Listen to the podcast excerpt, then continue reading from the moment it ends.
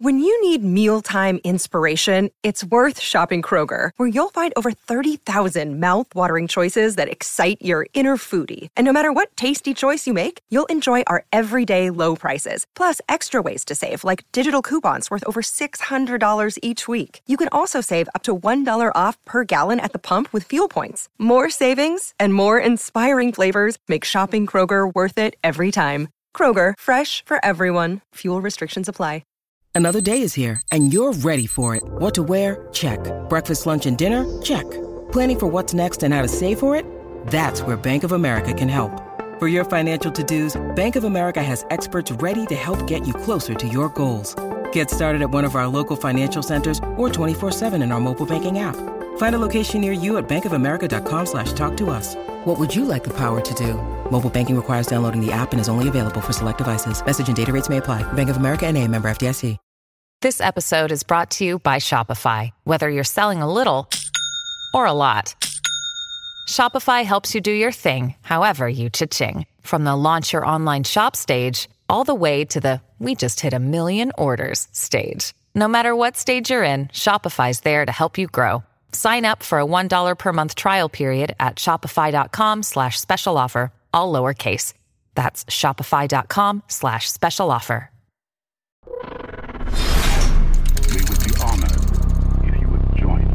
It's been a long five days, hasn't it? Well, with your requests, we've made it all the way through Darth Vader and the Ghost Prison.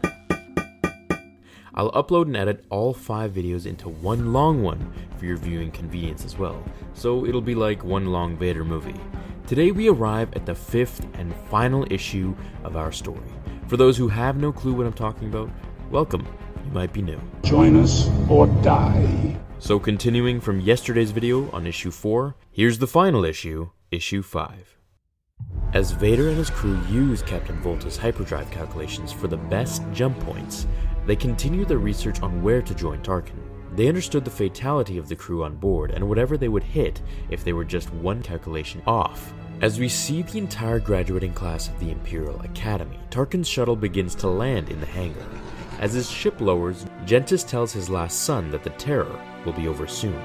That when Palpatine killed his other brothers through the many wars, he vowed to put an end to that, and with Tarkin about to be slain, that promise would be fulfilled. As Tarkin walks out of his shuttle, he mocks Gentis by asking him why he has children there to greet him, ordering him to gather all his soldiers, all while Vader and the rest found a ripple in the space lanes, cutting across them and now waiting for the right moment to appear.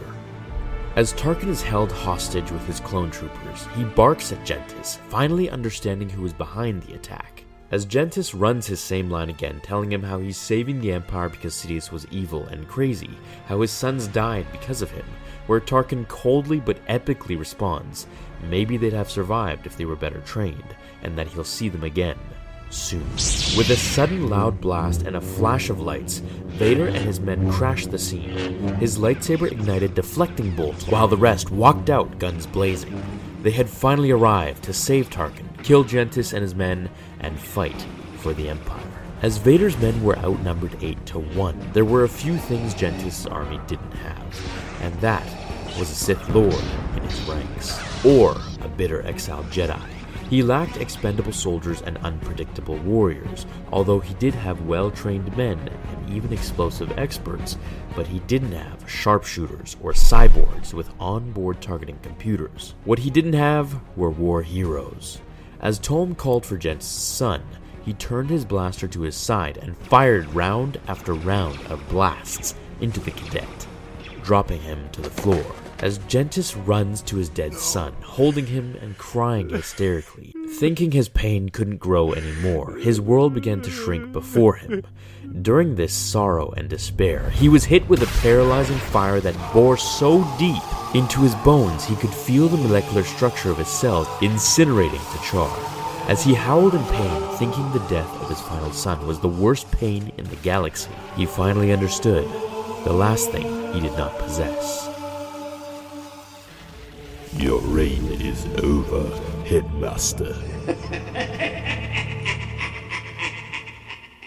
As Gentis laid on the floor motionless and burnt to an unrecognizable crisp, Tolm looked at him in fear of just how powerful the Emperor was. Now, I'm gonna once again sidestep and say that in the comics and legends, Palpatine's Force Lightning was ridiculous. At his full power, he could destroy worlds, let alone fry someone to oblivion. I'll make a power series that focuses on characters' most insane abilities and break down just how strong they really were. As the rest of the betrayers are gunned down and left there to be made an example of, Palpatine promotes Tracta to Grand Moff and replaces Gentis as headmaster of the Imperial Academy. Tracta wanted to enlist and train the convicts. Vader wanted them dead, so Tom proposed to meet in the middle and send them away on a new ship to exile, away from the Empire. As Anakin's prisoners flew away, Tracta is relieved that they are at least alive, noting it as the honorable thing. With a massive explosion in the sky, and to Tracta's surprise, the shuttle explodes, killing all those on board. As he blames Tom and walks away, Vader tells him he has done well. While Sidious speaks to Vader about reviewing Tom's life, we see Volta is alive and well in Tom's apartment. It seems there's a romantic relationship between the two, as Sidious mentions how the boy is ruthless and would make a worthy successor should Vader ever fail. He orders his apprentice to keep training him for when the time comes. Well, we all know Vader, and he can't have a successor. Ever. So he orders Tom out to his balcony on Coruscant and tells him he has just one last lesson for him. With great obedience, Tom exclaims that his mentorship means more to him than anything. Vader grabs him with his arm, using his cybernetics to lift the body with ease over the rails. He tells him, Never suffer rivals. and throws Tom to the streets of Coruscant below as his screams bounce off the building walls until nothing more can be heard. Well, we have to hand it to Vader. He truly is the most cold and ruthless villain in the galaxy. He just simply does not care for anyone after he lost Padme, and his life, at least, until he meets his son. You were right about me. I hope you enjoyed these last five days covering this issue. I wasn't going to keep going, but you guys clearly enjoyed them so much, so I'm going to have to cover way more of the comics for you now, if you want. There's literally thousands that were made, and they're all really cool to cover. There's one in particular that I like, and it's all about Qui Gon Jinn before he even met Obi Wan. I can cover that one if you guys want, or many of the other Vader comics. Just let me know in the comments below or by hitting like. Thank you so much for all of your support, guys. I really appreciate it. Tomorrow we'll resume back to the original videos. I'll give you a little breather from comic lore. I'll also get all the videos from this comic into one long one so you can enjoy it without any pauses and breaks. I hope you're having a great day or night, and I'll see you all in tomorrow's episode of Star Wars Theory. Until we meet again, remember The Force will be with you.